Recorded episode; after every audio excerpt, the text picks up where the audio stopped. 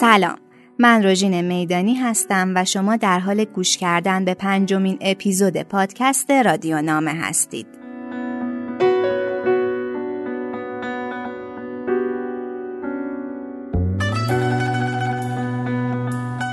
اپیزود پنجم پادکست رادیو نامه که عنوان نامه های فرنگ رو براش انتخاب کردیم اختصاص داره به نامه های شخصیت های ایرانی که دوره یا دوره هایی از ایران مهاجرت کردند. این مهاجرت یا تبعید دولتی یا تبعید خودخواسته یا اضطرار زندگی و یا برای تحصیل و تحقیق بوده و اگرچه نامه ها نویسنده های مختلف دارن اما در یک چیز مشترکن و اون هم مسئله ایرانه. مهاجرت ایرانیا به غرب از دوره ناصرالدین شاه آغاز میشه. نسل اول عمدتا از شاهزاده های قاجار یا فرزندان خوانین و درباریان بودند که برای تحصیل به فرنگ می‌رفتند. در دوره پیش از مشروطه عدهای از روشنفکران که شرایط استبدادی وطن رو برنمیتابیدنم برای فعالیت آزادانه تر به غرب رفتن که بعضیاشون هم درگیر فعالیت های علمی و ادبی شدن. روند مهاجرت در اواخر دوره قاجار و پهلوی اول هم ادامه داشت. از اواخر دوره پهلوی اول ایران با مهاجرت های دائمی مواجه شد و افراد زیادی برای اقامت طولانی یا اقامت دائم به کشورهای غربی مهاجرت کردند. این روند با انقلاب و جنگ شدت بیشتری گرفت و ادامه داشت تا دو دهه اخیر که هموار ایران در صدر کشورهای مهاجر قرار گرفته. فارغ از تمامی احوالات مهاجرین، نامه ها همگی در یک نقطه اشتراک دارند و اون پیوند به ایرانه. مهاجر گویی بخش بزرگی از ذهن و فکر و جسم خودش رو تو ایران جا گذاشته. مسئله ای که در مهاجرانی که همچنان با هنر، ادب، فرهنگ و حتی سیاست ایرانی درگیرن بیشتر خود نمایی می‌کنه. بسیاری در فراق وطنن. بسیاری این انقطاع از ایران رو تاب نمیارن و آرزوی بازگشت دارن. و بسیاری همچنان دل در پی اصلاح و توسعه کشور دارند. نامه های فرنگ از این حیث جالب توجهن. اشاراتی که از دوره پیش از مشروط آغاز و تا کنون ادامه داره. حتی در زمان حاضر که شبکه های اجتماعی مفهوم ارتباطات رو دگرگون کردن. و وقتی این نامه ها رو می‌خونیم گویی همگی در عصر حاضر نوشته شدن. با هم به این اپیزود رادیو نامه گوش می‌کنیم.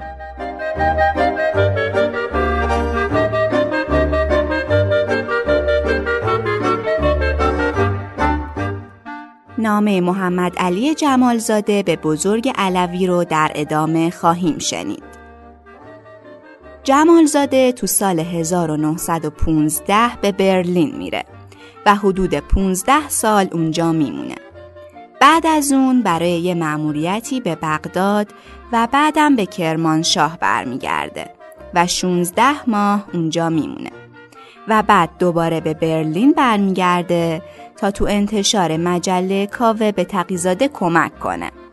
اما بعد تعطیلی مجله کاوه سرپرستی محصلین ایرانی رو تو سفارت برلین بر عهده می‌گیره. اما بعد هشت سال یعنی تو سال 1931 به ژنو سوئیس میره و به دفتر بین المللی کار میپیونده. و تا آخر عمرش تو ژنو میمونه و همونجا هم تو سن 106 سالگی و توی یه آسایشگاه سالمندان فوت می‌کنه.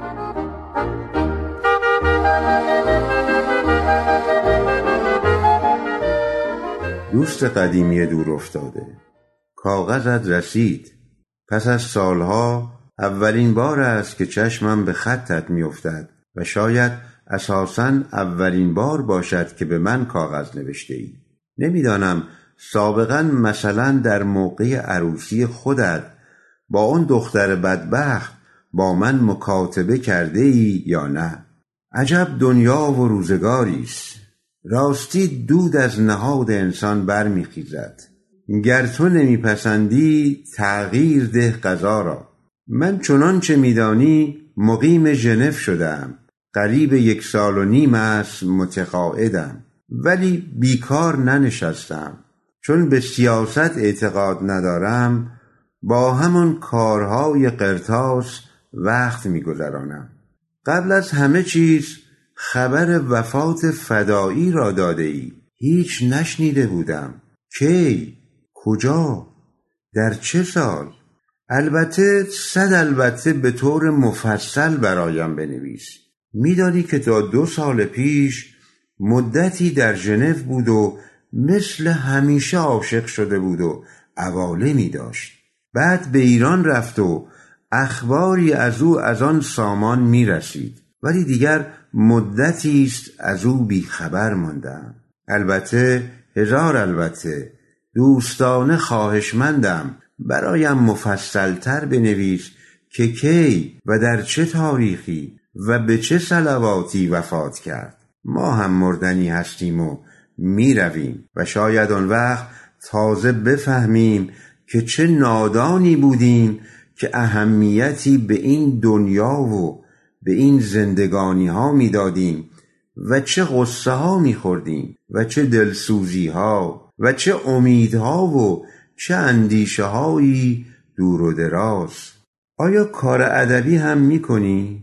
تو را به خدا روح را کنار مگذار. روح از سیاست مهمتر است. تا روح خوب نباشد سیاست خوب نمی شود. من دنیای امروز را در دست دو بلوک قوی می بینم. هر بلوکی پیش ببرد طبقه سر کار خواهد آمد و به طبقات دیگر زور و جور خواهد کرد. بقیه همه حرف است. تو را به خدا سعی نکن با ادله و براهین بسیار مشعشع مرا مجاب کنی. حوصله مباحثه ندارم. و واقعا هم وقت و مجال مباحثه و مجادله ندارم. مشغول نوشتن و ترجمه و زندگانی هستم. و حیف است بیهوده این ایام معدودی را که از عمر باقی است باطل کنی. لابد دلت می‌خواهد بتوانی به ایران برگردی. ولی تصور نمی کنم کار آسانی باشد. مگر آنکه سر بسپاری و تصور نمی کنم حاضر بشوی. ای کاش کاری از دست من ساخته بود. قربانت جمالزاده. ژنو 29 می 1957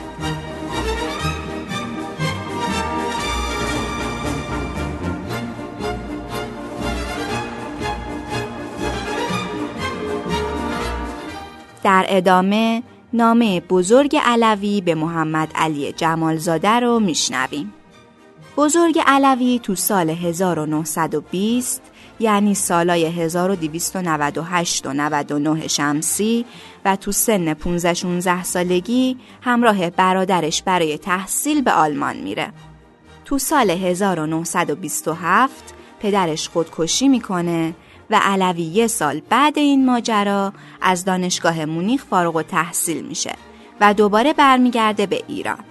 تا چند وقت ایران میمونه اما چند ماه بعد کودتای 28 مرداد دوباره برمیگرده به آلمان و تا انقلاب 57 ایران تو برلین شرقی ساکن میشه. بعد انقلاب که برمیگرده ایران به مدت کوتاهی اینجا میمونه اما باز ایران رو به قصد برلین شرقی ترک می‌کنه و تا آخر عمرش یعنی بهمن ماه 1375 همونجا میمونه و به دلیل حمله قلبی فوت می‌کنه.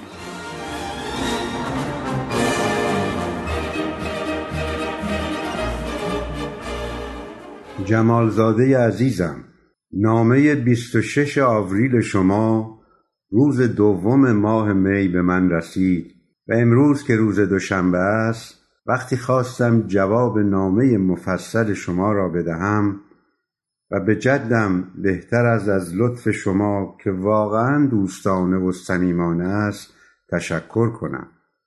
من از همان نخستین نامه ای که برای شما نوشتم تذکر دادم که مکاتبه من با شما فقط به قصد استفاده روحی و فرهنگی است ولی ابدا توقع مادی از شما ندارند. اما شما که ثابت کردید که دوست صمیمی خانواده من و شخصی من هستید معلوم شد که به فکر من بوده اید و من خیلی خوشحالم که دوست خوبی پیدا کردم. اما حالا که این موضوع را به میان کشیدید می‌دانید که من درد دل زیاد دارم و اجازه بدهید اینها را با شما به میان بگذارم.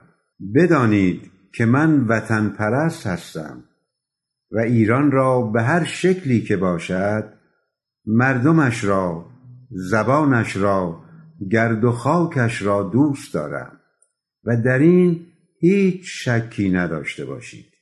من با وجود اینکه الان از تمام نعمات مادی زندگی برخوردار هستم خود را آواره می‌دانم و دلم برای ایران برای خانوادم پسرم کسانم و دوستانم پرپر می‌زند.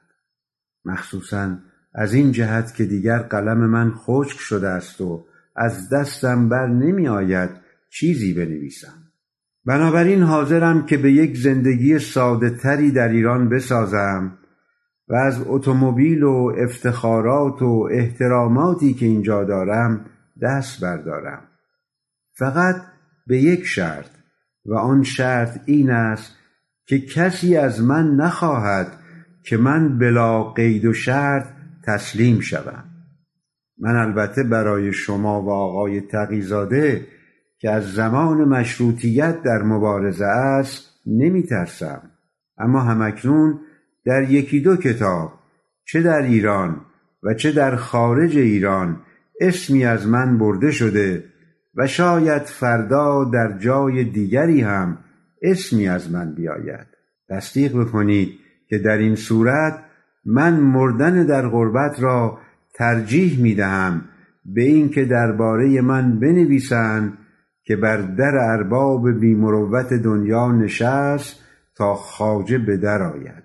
هنوز دنیا و آخرت نرسیده و هنوز این چرخ در گردش است. اوضاع و احوال ایران نشان می دهد که به هیچ کس رحم نخواهند کرد مگر اینکه صد درصد تسلیم آنها شود و به ساز آنها برقصد موقعی که مجتبا مینوی در برلن بود صحبت از احتیاج من به کتاب فارسی پیش آمد. به او گفتم که بدبختانه در ایران پول ندارم و فرستادن پول از اینجا هم میسر نیست. به علاوه از بابت خرج پسرم هم در زحمت هستم. از او خواستم به هر وسیله‌ای که می‌داند برای من کتاب بفرستد. وقتی در مونیخ در کنگره مستشرقین با آقای تقیزاده و یارشاتر با هم بودن گفتگو شده بود که شاید بتوان از طرف بنگاه ترجمه و نشر کتاب کتابی برای ترجمه به من داد. مشتبا مینوی از اسلامبول نامهای به یارشاتر نوشته و او در جواب چنین گفته است. عین جمله مینوی را نقل می کنم درباره بعضی گفتگوهای مقدماتی شده به شکل اساسی درباره ایشان همان است که می‌دانیم. شخصا استفاده از اهل فضل را روا می‌دانم و مفید. امیدوارم میسر شود. بعضی از دوستان اشاره کردند که لازمه آن تقاضای شخصی است. خطاب به کسانی که این نوع اجازه ها را در دست دارند. از این عبارت من هم همان قدری فهمیدم که تو خواهی فهمید. مطمئن باشید که این تقاضا را مینوی بدون اینکه با من صحبت کند کرده است. البته من از او متشکرم اما از من نباید چنین توقعی را داشت. بیایید قضیه را از یک جنبه دیگر مورد دقت قرار دهیم. آقای تقیزاده علیه محمد علی شاه برای آزادی می جنگید. دولت محمد علی شاه به ایشان اجازه می‌داد از ایران خارج شود و هیچ کس در خارجه تذکره ایشان را نمی گرفت. اما حالا دموکراسی رواج است و جناب آقای تقیزاده از رجال این دموکراسی هستند تذکره مرا تجدید نمی کنند و من را در برلن محبوس کردند چون دولت دموکراتیک ایران تذکره مرا تجدید نمی کند. در نتیجه من مجبور هستم فقط در برلن بمانم. آیا این شرط انصاف است؟ در تاریخ خانده ایم که مکرر عطابک از آقای تقیزاده خواست که با او بسازد. یعنی تسلیم استبداد شود. و آقای تقیزاده زیر بار نرفت. حالا چطور آقای تقیزاده که در صدر این حکومت دموکراتیک قرار گرفته و یکی از گویندگان این دستگاه است از من که شاگرد ایشان هم حساب نمی‌شوم چنین توقعی دارد. ممکن است بگویید که آنها مشروط خواه بودند و شما ماجراجو و اجنبی پرست. اما مگر محمد علی شاه در اعلامیش آقای تقیزاده و همدستان آنها را اشرار نخوانده بود. امروز ثابت شده است که محمد علی شاه سردسته اشرار بود. از کجا معلوم است که مخالفین من از اشرار نیستند؟ در تهران به پسر یازده ساله من که سال قبل با خواهرم می‌خواست به بغداد و کربلا برود تذکره ندادند مبادا پیش من بیاید. این هم از مظاهر دموکراسی ماست. مگر ما در قرون وسطا هستیم که پسر یازده ساله را مسئول اعمال پدرش بکنند در تهران کتاب فروشی ها کتاب های مرا چاپ می کنند و می فروشند و یک شاهی به من نمی‌دهند یک نفر نیست در ایران که جرأت کند از این حق من دفاع کند من یقین دارم دنیایی که مبنایش بر ظلم باشد نمی‌تواند برای مدت مدیدی دوام کند و از این جهت در عقیده خودم راسختر می شوم. من می‌دانم که آقای تقیزاده به من محبت واقعی دارد و تا به حال چندین مرتبه در محفل خودشان به من ابراز لطف کردند. ضمنا در نامه خطاب به رئیس بازرسی مجلس شورای ملی گله کرده بودند که چرا من به خدمتشان نرسیدم. حقیقتش این که دلیل عمده کمرویی من بوده. اما من که گرسنه در خیابان نیفتادم که ایشان بخواهد به من کاری بدهد. من یک نفر ایرانی هستم. محکوم نشدم. از حقوق ایرانی بودن محروم نشدم. به چه دلیل به من تذکره نمی‌دهم آیا بهتر نبود که جناب تقیزاده نامهای به دوست قدیمی خودشان آقای علامیر می و به نام سناتور ایران به ایشان دستور می‌دادند که فوری تذکره مرا صادر کنند؟ این قدم اولی است که ایشان می توانند برای من بردارند دوست بسیار گرامی این چیزها مرا ناراحت می کند من به آقای تقیزاده چه بنویسم؟ با وجود اینکه میترسم که از قصه دق کنم و ایران و پسرم و کسانم را نبینم اما نمی‌توانم خودم را حاضر کنم که بر خلاف عقیده خودم قدمی بردارم. اگر مرا زجر دادند و از من اقراری گرفتند آن دیگر در دست من نیست. آن وقت مجموعه احساسات و عواطف و تعقل و اراده ای که اسمش بزرگ علوی است دیگر مرده و جسدش باقی مانده است. این در سرشت من نیست. خود شما و جناب آقای تقیزاده درباره دکتر یزدی چه فکر می‌کنید؟ درباره دکتر بهرامی چه می‌گویید؟ من می‌گویم که کاش دکتر بهرامی یک سال زودتر میمرد و خودش را مفتزه نمی‌کرد. در هر حال تقاضای اول من این است که تذکره مرا بدهند. چه کار باید کرد؟ خودم هم نمی‌دانم. قربان شما آقا بزرگ علوی برلن شش می 1958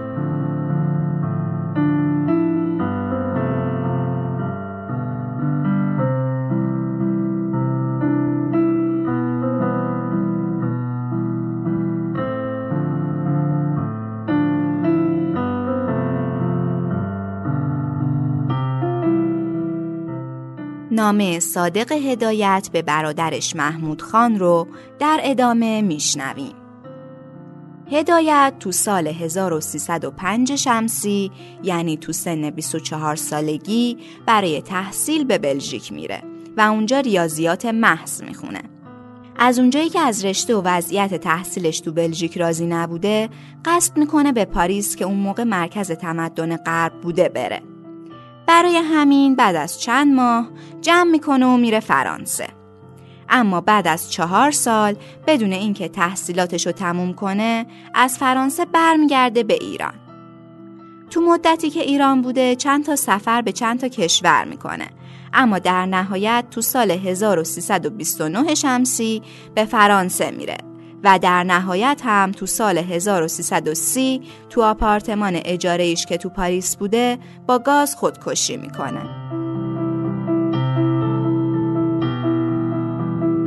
تصدقت کردم بالاخره بعد از این همه داد و بیداد امروز پول بنده رسید و آبها از آسیاب افتاد آن هم با هزار کشمکش چون سفارت کاغذ جواب بانک پاریس را برایم فرستاد که فلان روز پول را حواله داده است. من هم کاغذ را برده بانک ادعای پول کردم. آنها تلفن زدند. بالاخره رفتم به هتل سابق. معلوم شد کاغذی آمده. آنها به پستخانه رد کردند. رفتم آنجا سجل احوال خواستند آن را نشان دادم. تازه بازی درآوردند که تقلبی است مهر روی عکس نخورده تجدید نشده و غیره. چیزی نمانده بود که بدهندم به دست پلیس. بالاخره رفتم منزل هرچه کاغذ اسم و رسم داشته آوردم انداختم جلوشان تا راضی شدن کاغذ را بدهند پول را گرفته چند تا فوش به دنیا و مافیهایش دادم. بعضی از قرضهای خودم را پرداختم. پول پانسیون را هم دادم. گمان نمی کنم چیز زیادی برای خودم مانده باشد. این پول تا آخر ماه اوت است. به هر حال از خجالت صاحب خانه در آمدم تا بعد چه بشود؟ امشب خیال دارم بروم تئاتر. اینجا از حیث سینما و تئاتر بد نیست. یک پلاژ هم دارد. منظره های دریای آن هم قشنگ است. چند روز پیش از زور بیکاری شرح یک شب خودم را که در شهر گردش کردم برای روزنامه ایران فرستادم. ولی بس که مزخرف است گمان می کنم که چاپ نکند. از این حیث دلواپس نباشید که من بروم روی پلاژ و شنا بکنم. اولا از اینکه پلاژ اینجا خیلی شیک نیست. ثانیا تن و بدن قشنگی ندارم که بروم به مردم نشان بدهم. ثالثا وسایلش برایم مهیا نیست. رابعا رفیق این کار را ندارم و تنها رفتنم به پلاژ مزخرف است. الحمدلله که به تاسعن نرسید. باری چهار سبا اینجا به سر می‌بریم.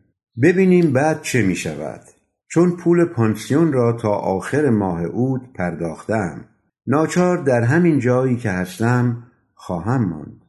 روزی چهل و پنج فرانک به اضافه انعام و آبجو که با غذا می‌خورم. چون اینجا آبش خوب نیست رخشویی و غیره و غیره. اجالتا پول اتاق و خوراک را قبلا پرداختم تا از این حیث راحت باشم. امروز بعد از ظهر هم رفتم حمام. نه در کنار دریا بلکه در حمام معمولی با آب گرم و بعد قدری گشتم خسته شدم آمدم در کافه بزرگی که نزدیک منزل است. خیلی شلوغ است. کاغذ را می نویسم می روم منزل. دو نفری پهلوی بنده نشسته دومینو بازی می‌کنن. برای اطلاع عرض شد. بدبختانه در پانسیون هم همه مردهای جا افتاده با زنهایشان هستند. هیچ رفیقی ما بین آنها پیدا نکردم خیلی هم رسمی به هیچ کدام اعتنا و تعارف هم نمی کنم. این هم یک جور زندگانی است. بی درد سر. همینقدر خوشحالم که ایرانی ها اینجا نیستن. دو روز قبل چند تا کاغذ فرستادم. لابد با هم می‌رسد و از بیپولی بنده خیلی متوحش نخواهید شد چون که اجالتم رفت شد.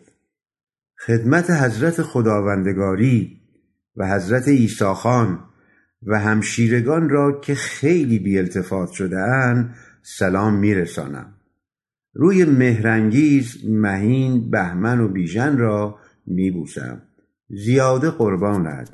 27 ژوئیه 1929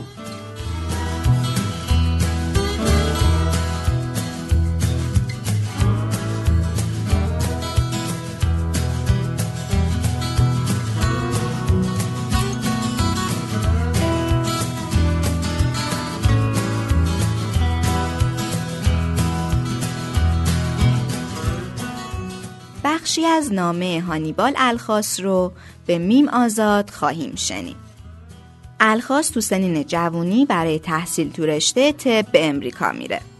اما بعد از مدتی رشتهش رو عوض می‌کنه و اول فلسفه و بعدم نقاشی می‌خونه و تو رشته تصویرسازی فوق لیسانسش رو از مؤسسه هنری شیکاگو می‌گیره.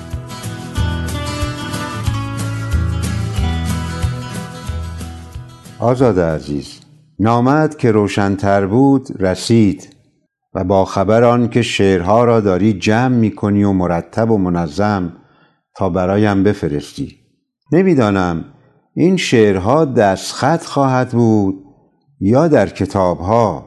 اگر اولی پس واضح و نستعلیق بنویس. درباره حال خودم بنویسم. حسابی گرفتم و سخت متنفرم از این شهر و از این تندی حرکات سرعت ساعت و ساعت سری. اینجا یک خانم است که نصفه می‌فهمد. گاتهای ما را رومی می‌خواند و معنی شمایل را از لابلای تیترها می‌خواهد پیدا کند. روی هم رفته پسندیده است. و سلام و از طرفی هم از ترس گرسنگی شکم خود و زن و بچه مجبورم در این دکان کار کنم و تابلوهای دریا و کشتی شکسته بفروشم و خود این شده است مانع نمایشگاه های بعدی هیچ نمی‌دانستم که در آمریکا بپرسند کجا کار می‌کنی در مغازه آرت اینترناسیونال پس با گالری ما چه کار داری؟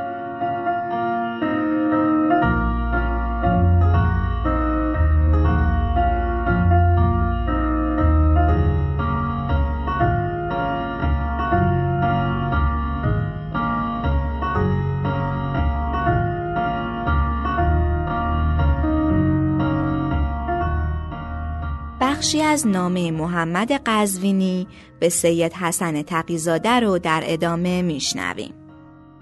قزوینی تو 27 سالگی و به دعوت برادرش به لندن میره تا کتابخونه بزرگ اونجا و آثار نفیسی که داشته رو ببینه.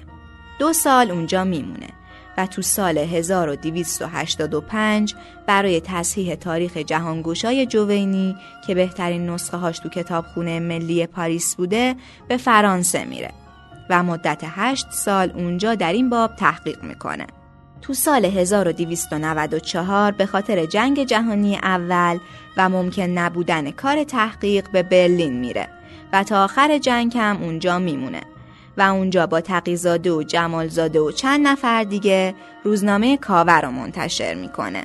تو سال 1299 دوباره برای تموم کردن کارای نیمه کارش به پاریس برمیگرده و تو سال 1318 و بعد از 36 سال اقامت در خارج برمیگرده به ایران و در نهایت هم در سال 1328 در تهران از دنیا میره.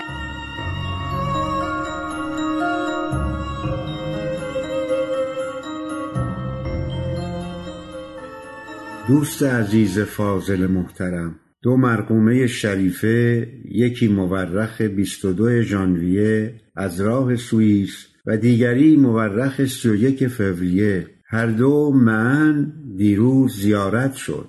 چون آقای زکال ملک قریب دو هفته بود به نیز تشریف برده بودند و آدرس من آدرس ایشان بود و همین دیروز مراجعت فرمودند با مبلغی عظیم از کاغذجات و مطبوعات برای بنده. و حال مبلغی طول می کشد تا بنده جواب یک یک آنها را بدهم. مقصود این است که علت تأخیر رسیده مرقومجات شریف و متفرعا علی ذالک علت تأخیر عرض جواب آنها سفر آقای زکال ملک بود به نیست نه مسامحه یا غفلت بنده. اگرچه آقای زکال ملک فرمودند حالا دیگر دریافت کردن کاغذ از آلمان مستقیما ملاحظه در آن متصور نیست.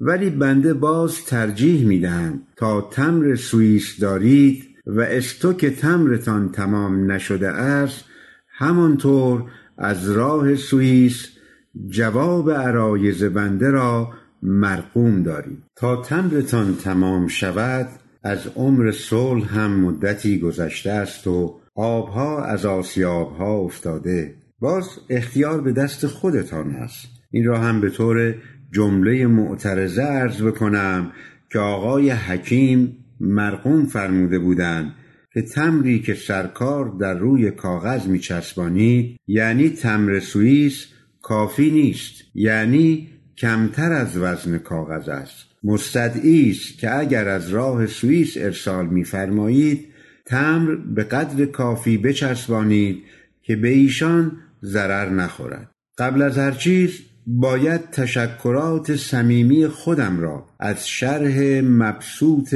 کافی وافی شافی در باب جواب سوالات بنده در خصوص سرحدات ایران و غیره مرقوم فرموده بودید عرضه بدارم. فلواقع داد سخن را داده اید مقصودم از داد سخن دادن به رسم صاحبان تسکره و غیره عبارت پردازی و فساحت و بلاغت عبارت نیست. مقصودم این است که فلواقع این موضوع را جواب مقنع شافی که حاکی از اطلاع واسع و تبهر عمیق سرکار عالی است در مسائل امروزه ایران مرقوم داشته اید. هنوز آقای زکال ملک را ندیدم که تبلیغ سلام سرکار و این جوابات شافیه را به ایشان بنمایم. البته امروز یا فردا ایشان را خواهم دید و هر دو کار را انجام خواهم داد. آقای زکال ملک فردا پس فردا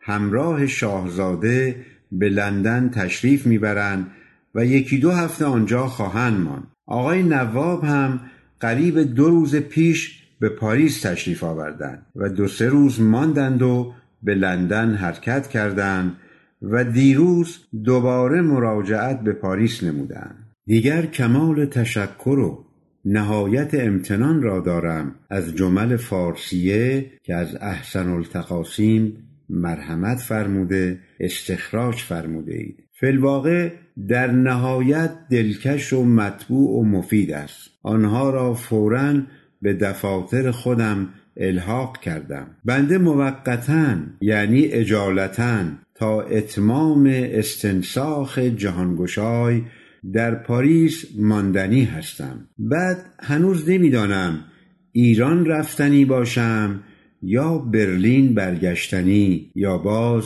همینجا ماندنی.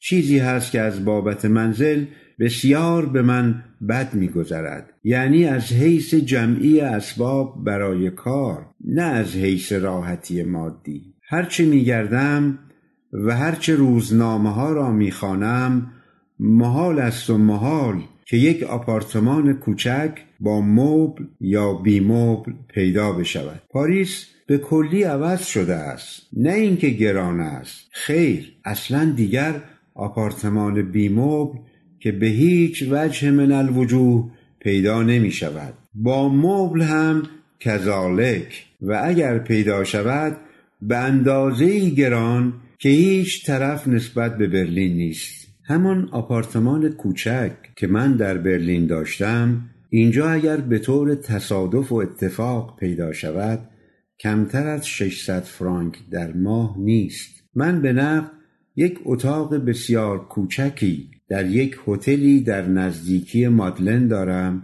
به روزی سیزده فرانک یعنی ماهی 390 فرانک یعنی قریب 2800 مارک در ماه. و این ارزانترین اتاقی است که ممکن است پیدا شود. یا شاید دو فرانک ارزانتر هم پیدا شود ولی دیگر مسکون نیست. حالا قیاس بکنید که چطور می شود انسان اینجا اسباب کار و کتب و میز و غیره را فراهم بیاورد. من چنان که عرض کردم یک اتاق کوچک دارم نزدیک مادلن و کتابهایم همه مثل زغال یا سیب زمینی روی هم ریخته بدون ترتیب در یک اتاق کوچکی هست در طبقه هفتم در منتها نقطه جنوبی پاریس. به طوری که دروازه پاریس از پنجره دیده می شود. و رفتن من از منزل به آن اتاق برای مراجعه به کتب درست یک ساعت طول می کشد. با عوض کردن دو مرتبه تراموه و قبل و بعد از به تراموه رسیدن ده دقیقه راه رفتن.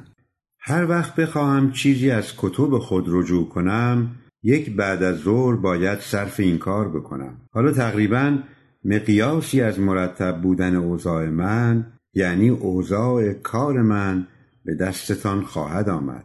اگر من پنج سال هم در پاریس بمانم دیگر یک آپارتمان دو اتاقه با قفسه کتب و دو سه میز تحریر و غیره برای من میسر نخواهد شد. عرض سلام خالصانه مخلصانه خدمت همه دوستان و مخصوصا آقای جمالزاده میرسانم. مخلص حقیقی محمد غزدینی 21 فوریه 1920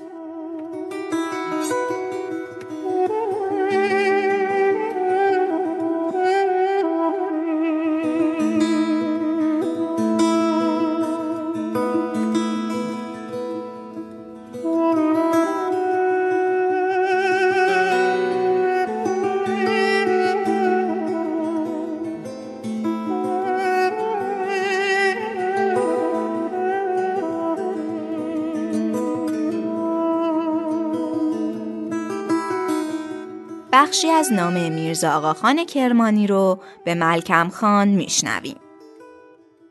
پدر میرزا آقاخان کرمانی از خانهای بردسیر کرمان و اهل حق بود و مادرش هم از پیروان مشتاق علی شاه بوده.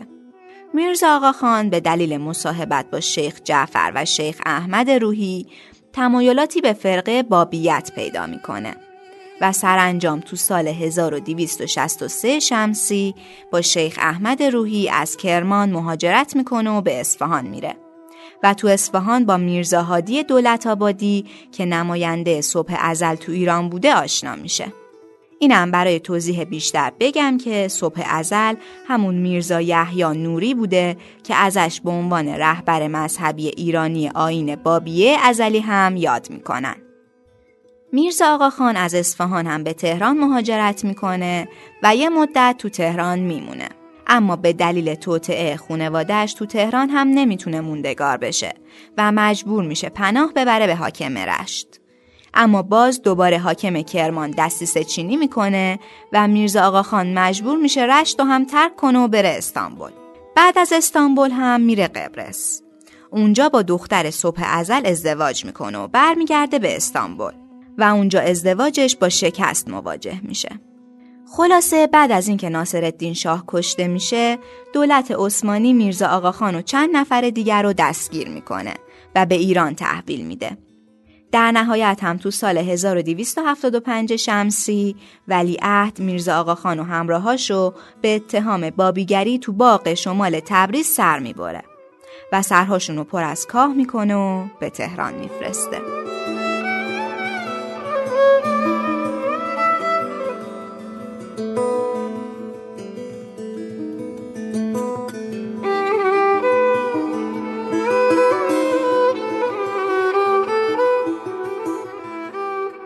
قربان حضور شریفت شوم. بیست روز است به واسطه ابتلای به ناخوشی آنفولانزا که این روزها در اسلامبول شیوع دارد از خانه نتوانستم بیرون بروم. دیروز رفته اوراق قوانین را از پست گرفتم. نمره بیست و هفتم زیاده بر حد تصور خوب است.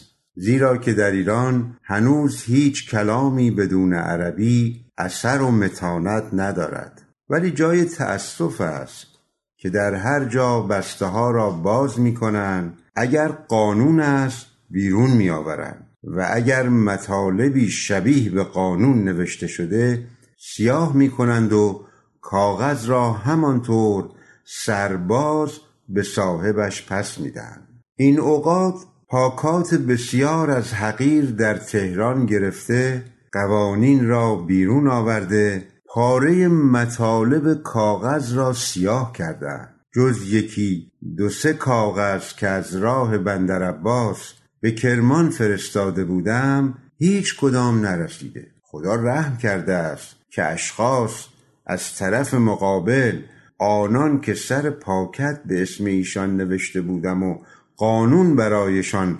فرستاده همه از معتبرین و امنای دولت و مجتهدین و شاهزادگان بودند و الا اگر از اشخاص ضعیف می بودند خود آن بیچاره ها نیز در معرض سخت می افتادن. یکی از رفقای اصفهان کاغذی مشتمل بر هزار التماس و آه و ناله و ارتجا می نویسد که امان است مبادا کاغذ برای من بنویسید یا چیزی بفرستید که هر کس این روزها اسم شما را در تهران ببرد یا بدانند با شما مکاتبه دارد دیگر کار او تمام است و می نویسد که این کاغذ را مستقیما به شما نمیفرستم بلکه جوفن میفرستم مصر که از آنجا بیاندازند در بسته به شما برسد.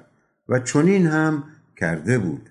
دیگری از محررین و منشیان امین السلطان که سالها با حقیر دوستی دارد به طور مخفی نوشته است به کسی در رشت و او از آنجا مستقیما به حقیر به طور اشاره نوشته که سفیر اسلامبول چیزهای فوقالعاده از دست شما به تهران نوشته و چنان خاطر سفارت عظما و سلطنت صغرا مکدر است که به هر طور باشد جلب شما را از اسلامبول به تهران طالبند و اصرار دارند که سفیر شما را روانه ایران نماید. ولی نمی‌دانم چرا یک ماه است دنباله این اصرارشان بریده است. این شرح حال حقیر. ما را به خود هرگز این گمان نبود. معلوم است جناب سفیر بیکار است و هیچ پلیتیک دولتی نمی‌داند. افسانه بنده را سرمایه اعتبار و اسباب ترفیع درجه و منصب خود ساخته و هر روز مسئله را اهمیت می‌دهد. دولت عثمانی هم گمان نمی کنم آنقدر نامرد باشد که مرا تسلیم به حضرات بکند. فقط چیزی که هست کار ارامنه روز به روز پیشرفت می کند و دولت عثمانی چنین گمان می کند که اگر با دولت ایران مدارا ننماید ایشان از ارامنه تقویت خواهند کرد. لذا تا یک درجه همراهی و موافقت نه بلکه مدارا و ملایمت دارد. بنده آنچه یقین دارم نهایت دو سال دیگر عمر ایران بیشتر نیست. و مطلق تغییرات کلی در وضع آن به هم خواهد رسید. در این دو سال باید همت کرد و کار صورت داد. تمام اشخاصی را که تا به امروز از هر جهت فریفتن و هر یک به راهی خواه از جهت رجا و خواه از جهت خوف ساکت و سامت نشستهاند به دو سال نمی کشد که حوصله اینان از سر بیرون خواهد آمد و یک دفعه بلوای عظیم و هرج و مرج بزرگی در مملکت روی می دهد. از آن طرف تمام عمال و رعیت و مباشرین به قسمی فقیر و پریشان و گدا شده که یقینا تا دو سال دیگر مجبورند یک دفعه به حکومت جواب بدهند و عبا از دادن مالیات بکنند. زیرا به هیچ وجه از دستشان بر نمی آید مالیات را ادا کنند. من گمان نمی کنم بعد از دو سال دیگر دول خارجه هم این ممالک مخروبه را قبول کنند و بخواهند صاحب شوند. ما بودیم و چهار نفر تجار ایران که با خارجه سر و کار داشتند. از وقت شکستن پول ایران آنها هم بر هم شکستند تجارت ایران با خارجه بعد از این به کلی قطع خواهد شد و جز ضرر چیزی نخواهد داشت. زیرا که لیره عثمانی پنج تومان قیمت پیدا کرده. زیاده بر این جسارت نمیورزم. باقی در هفته آتیه. امر الهی مطاع زی حجت الحرام سنه 1311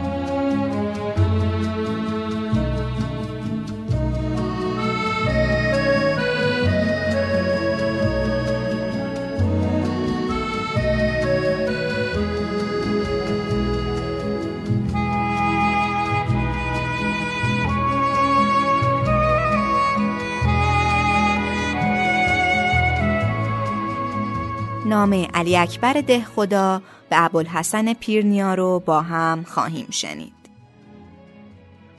ده خدا تو سال 1281 شمسی به عنوان منشی همراه سفیر کشورهای بالکان یعنی کشورهایی مثل یونان، آلبانی، ترکیه، بوسنی و چند کشور دیگه که معاون و دوله قفاری بوده به اروپا میره و دو سال تو وین میمونه. و سال 1284 برمیگرده به ایران. اما بعد از کودتای محمد علی شاه تو سال 1287 به خاطر اینکه با چند تا از آزادی خواه تو سفارت انگلیس تحسن کرده بودن شاه برای یه سال تبعیدش می‌کنه به پاریس ده خدا بعد یه مدت مهاجرت می‌کنه به سوئیس و تو فروردین 1288 به استانبول میره تو همین گیرودار محمد علی شاه خل میشه و در حالی که ده خدا هنوز تو استانبول بوده به نمایندگی مردم کرمان تو دومین دوره مجلس شورای ملی انتخاب میشه و برمیگرده به ایران و سرانجام هم تو سال 1334 یعنی تو سن 77 سالگی تو تهران فوت می‌کنه.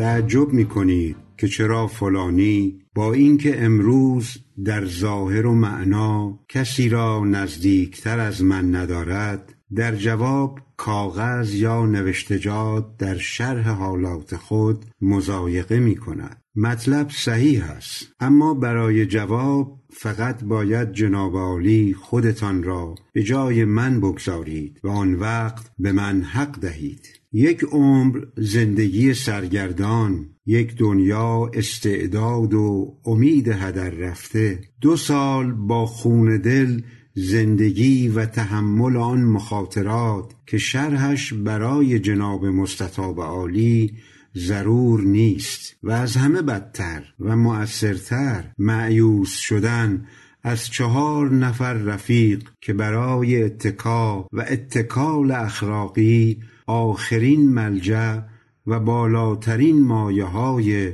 استرزای قلب ناکام و رمیده بودند. انسان هر قدر بر خودش مسلط باشد و هرچند که در مقابل همه نوع ناملایمات نلرزد اما وقتی که تنهایی خود را محقق ببیند آن وقت تمام امیدهایش مقطوع و ملایمات حیات اگر باشد در دهنش تلختر از هنزل خواهد شد. برای من پاریس حکم تهران و تبعید حکم تکفیر و گرسنگی در غربت حکم بدبختی در وطن بود. اگر در میان همه این مسایب باز یک وقت در حین استقراق در منجلاب بدبختی از گوشه خیال تصویر یک نفر دوست صادق سر می‌زد و با اشارات روحانی بستگی مرا به خود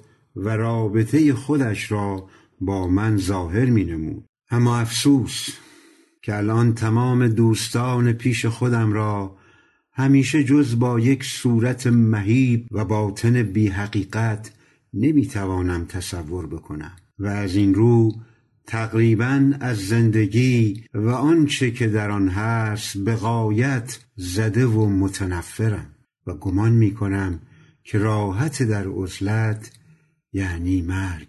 اما این شهد مصفا خودش مذاق مرا شیرین خواهد کرد یا باید دنبالش رفت و تحصیل کرد.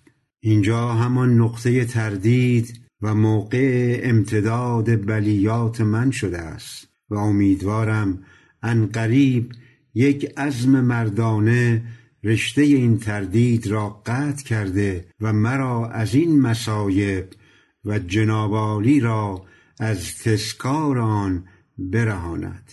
از اشقاباد و ایروان دو کاغذ داشتم که قریب چهل نمره روزنامه خواسته بودند. عجب حکایتی است. مردم تصور می‌کنند که من همان کسم که در تهران در میان لذایز تام و تمام زندگی محاط به دوستان یک دل و برادران و اقوام با محبت با اطمینان از معیشت اگرچه با سختی و امید مرگ در راه دوستان وطن و پیروی مردمان راستگو خودم را در معرض محالک کرده و می نوشتم آنچه که خوب می دیدم و هیچ نمی‌دانند که الان یس تا چه حد و ناامیدی من تا چه اندازه است. وطن مرا به خود راه نمی دهد دوستان به واسطه فقر من از من متنفر و فراری شدند. سرابهایی که به نظر من چشمه های زلال می آمدن الان حقایق خودشان را ظاهر کردند و چند نفر هم بی اراده و فقط برای اینکه مرا بیشتر اذیت کنند و این چند ساعت یا چند روز آخری مرا هم از این تلختر و مشوشتر بکنن با یک آلتی که برای شبنام نگاری هم کافی نیست و برای یک ورق چاپ کردن جان پنج نفر را می‌گیرد و آخرش هم لا یقرع و نامفهوم یک ورق چرکابی به دست می‌دهد. شب و روز تعن و تنز می‌زنند که فلانی کاره نیست و فکری جز وقت گذراندن ندارد. در جواب این اشخاص فقط لازم است بگویم برادرهای عزیز من وزارت کردید. ریاست کردید دزدیدید بردید خوردید و الان هم فرقی که در زندگیتان پیدا شده است همین است که پولهاتان را آورده اید در مملکت آزاد و با تجملتری عیش می کنید اما آن کسی را که مورد ملامت قرار داده اید خودش تا گلو زیر قرض یک نفر زن پانسیونر است که در مقام مطالبه جوابی جز خودکشی ندارد و اهل و عیالش در تهران پریشان و معطل و گذشته از هزاران زحمت و صدمه برای نال یومی معطلند و امروز بعد از آن که دیگر خودتان را تمام کرده اید آدمی شست تومان برای رهایی وطن داده اید و اسبابی فراهم کرده اید که خدای واحد شاهد است فرستادن اوراقی را که با آن آلت منحوس نوشته می شود برای ادناژولیک روسیه اسباب ننگ وطن و خود من است. آیا به که می توان گفت که در میان این همه وزرا رجال اعیان متفرقه که امروز به تهمت وطن پرستی تبعید شده اند آنقدر فداکاری نیست که دو هزار تومان برای فراهم کردن اسباب طبع یک ورق روزنامه صرف کنند. در هر حال خیلی روده درازی نمی‌خواستم بکنم. پیش آمد. مطلب همان است که گفتم اگر واقعا حضرت عالی در صدد خدمت باشید باید به هر سرعت که هست به پاریس تشریف آورده و اقلا هزار تومان فوری برای خریدن حروف فقط. اگرچه می‌دانم شما اونقدرها از من مستغنیتر نیستید. حاضر کنید و بنده و شما و اگر خواست آقا میرزا قاسم خان دست به کار بشوید. حروفچین لایق هم در اینجا از خود ایرانی ها ترتیب دادم که با کمال خوبی حروف میچینن و مخارجش هم ارزان است. العبد علی اکبر دخو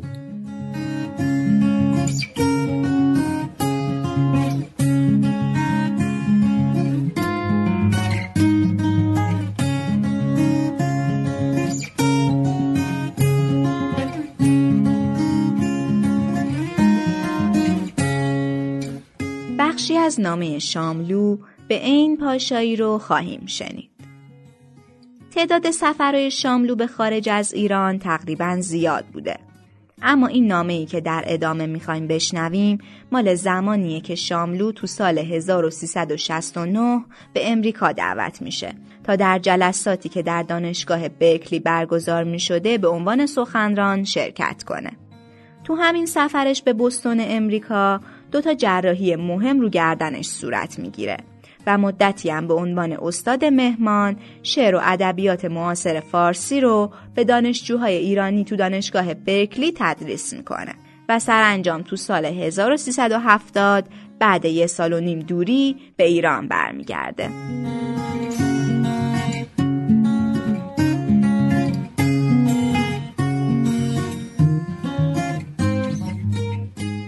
سلام عزیز من. کلی حرف دارم اما قلم روی کاغذ می آید همه پرواز می کنن. غربت است که دوست نمی دارم و بلا تکلیفی است که از غربت بدتر است. و بدتر از هر دوی اینها بیکاری و علافی. ماجرا از این قرار است که از ناحیت پشت گردن ناراحتی مشکوکی بروز کرد. خانم دکتر منیژه قوامی که در مرکز پزشکی بستون کار می کند مرا برد تصویر امارآی گرفتن که نوع بسیار پیشرفته تر از سیتی اسکن است و ما در ادامه دعوتهای برنامه ریزی شده دانشگاهی به نیویورک و واشنگتن رفتیم.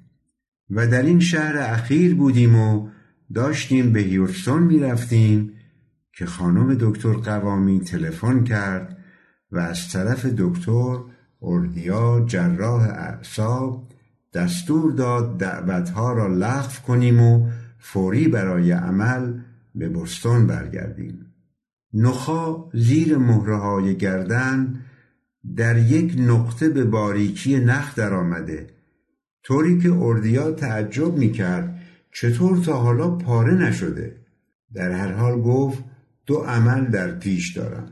عمل اول را از کنار گردن انجام دادم و با تکه استخوانی که از لگن خاصره بریدن تعمیراتی در مهره کردم و گفتن بروم سه ماه دیگر برگردم که عمل اصلی از پشت گردن صورت بگیرد. رفتیم و معلوم شد که استخوانها آنطور که باید جوش نخورده. حالا مانده ایم الاف که کی جوش بخورد. در این میان دوستان برکلی و سن و اوکلند پیشنهاد کردند یک مرکز فرهنگی استقصدار برپا کنیم که به هر حال داریم راهش میاندازیم. ببینیم چه می شود برای رفع و رجوع خلع کیسه هم قرار است چند کتاب که فروشش زمانت شده باشد چاپ بشود.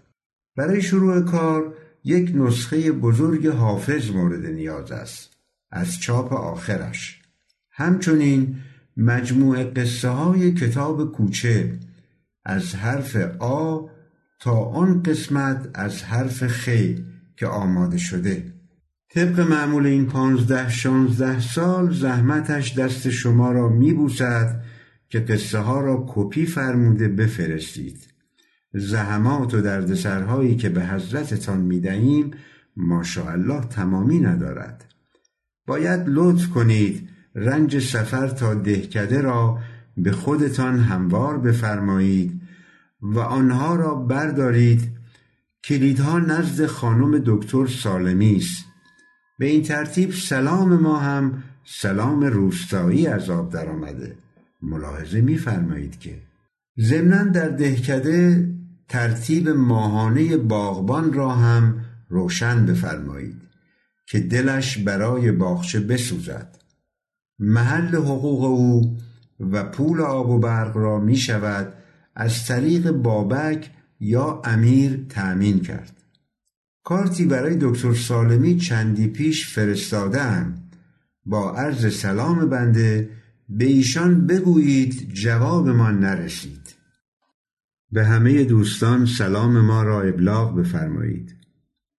خانم ها سهیلا و تیتی و خانم رعفت و مانی و میترا و پریوش و آقایان امیر و بابک و دکتر رعفت و حمید و بیژن و یدی و علیرضا و مسعود. آیدای من خوب است. دلتنگیش را حس می کنم ولی از من قایم می کند هر دوی ما شما را غرق بوسه می کنیم نفهمیدیم عروسی دکتر نیلوفر خانم سر گرفته یا هنوز نه.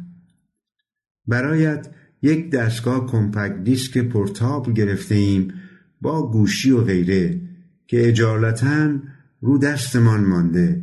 اگر خواستید می شود برایتان پست کنیم مطلب دیگری به خاطرم نمی رسد جز اینکه خواهش می کنم در ارسال جواب نامه و خورده فرمایش ها قید دو فوریت را تصویب بفرمایید.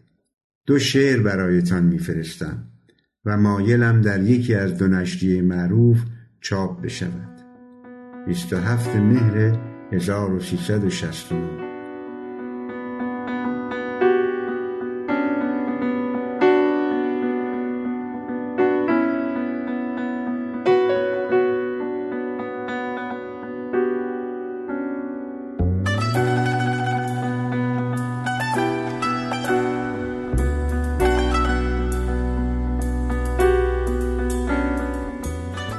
اپیزود پنجم رادیو نامه هم با نامه احمد شاملوی گرامی به پایان رسید و مثل همیشه ازتون ممنونیم که تا پایان اپیزود همراهمون موندید. سپاس بیکران از آقای حمید عباسی احوازی عزیز که لطف کردند و زحمت خوندن نامه های این اپیزودو بر عهده گرفتن. تهیه کننده پادکست رادیو نامه محمود باقری هست و من روژین میدانی هم دبیر و گوینده پادکست هستم. فروغ خسروی یگانه هم مثل همیشه زحمت کارای گرافیکی رادیو نامه رو کشیده. تو اپلیکیشن های پادکست ما رو subscribe کنید تا به محض انتشار اپیزود جدید با خبر بشید. نظر و پیشنهاداتتونم تو صفحات اجتماعی رادیو نامه که در قسمت توضیحات آدرسش رو براتون قرار دادم با همون در میون بذارید. و همونجا هم می‌تونید به همون بگید که دوست دارید آخرین اپیزود فصل اول رادیو نامه رو به چه موضوع یا شخصیتی اختصاص بدیم.